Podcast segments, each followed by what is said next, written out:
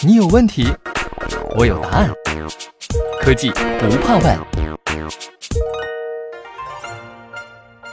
西门子调频一八四七的听众朋友们，大家过年好！西门子调频一八四七的听众朋友们，大家过年好！西门子调频一八四七的听众朋友们，大家过年好！中国的春节历史悠久，起源众说纷纭。目前普遍被接受的说法是，春节兴起于虞舜时期。话说，公元前两千多年的一天，舜继承天子之位，带领着部下人员祭拜天地。从此，人们就把这一天当作岁首，这就是春节的来源。而在古代，春节是不叫春节的，而叫元旦。辛亥革命后，人们采用公历纪年，所以就把公历一月一日定为元旦。农历正月初一定为春节。小时候啊，过年最开心的事儿就是放鞭炮了。爆竹在中国也快有两千年的历史了。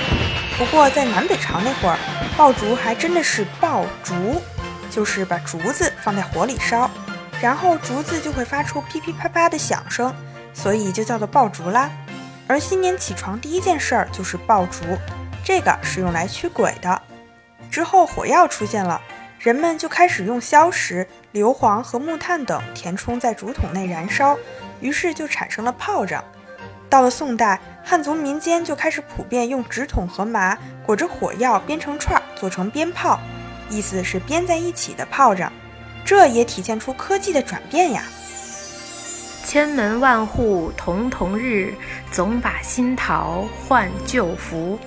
王安石所说的桃符，就是我们今天所用的春联儿。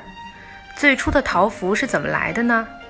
据《山海经》记载，很多年以前，在东海上有座古老的杜朔山，山上有百鬼出没。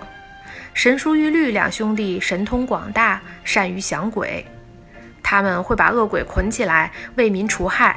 但是神书和玉律的能力毕竟有限，不能除尽天下恶鬼。于是，皇帝就向全国宣布了一道命令：春节前夕，家家户户都要用桃木刻制神书玉律的像，除夕那天悬挂门前，用来避免妖魔鬼怪的侵扰。再后来，人们嫌刻木人麻烦，就直接在桃木上画两个神像，题上神书玉律的名字，在除夕下午挂在门两旁，以压邪驱鬼。这就是最初的桃符了。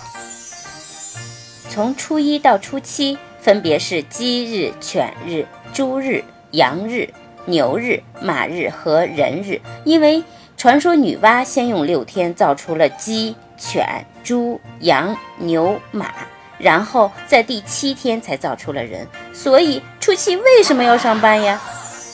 和上面的习俗比起来呢，春晚是最年轻的了。中央电视台春节联欢晚会正式开办于一九八三年。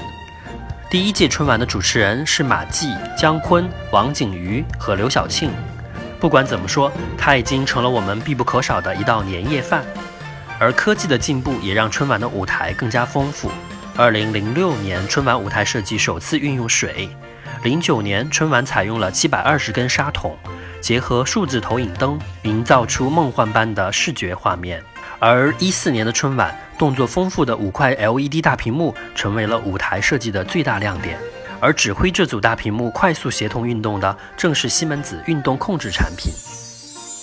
过年还有很多歌谣呢，一首北京歌谣是这样唱的：小孩小孩你别馋，过了腊八就是年，腊八粥喝几天，哩哩啦啦二十三，二十三糖瓜年，二十四扫房子，二十五冻豆腐，二十六去买肉，二十七宰公鸡。二十八把面发，二十九蒸馒头，三十晚上熬一宿，初一初二满街走。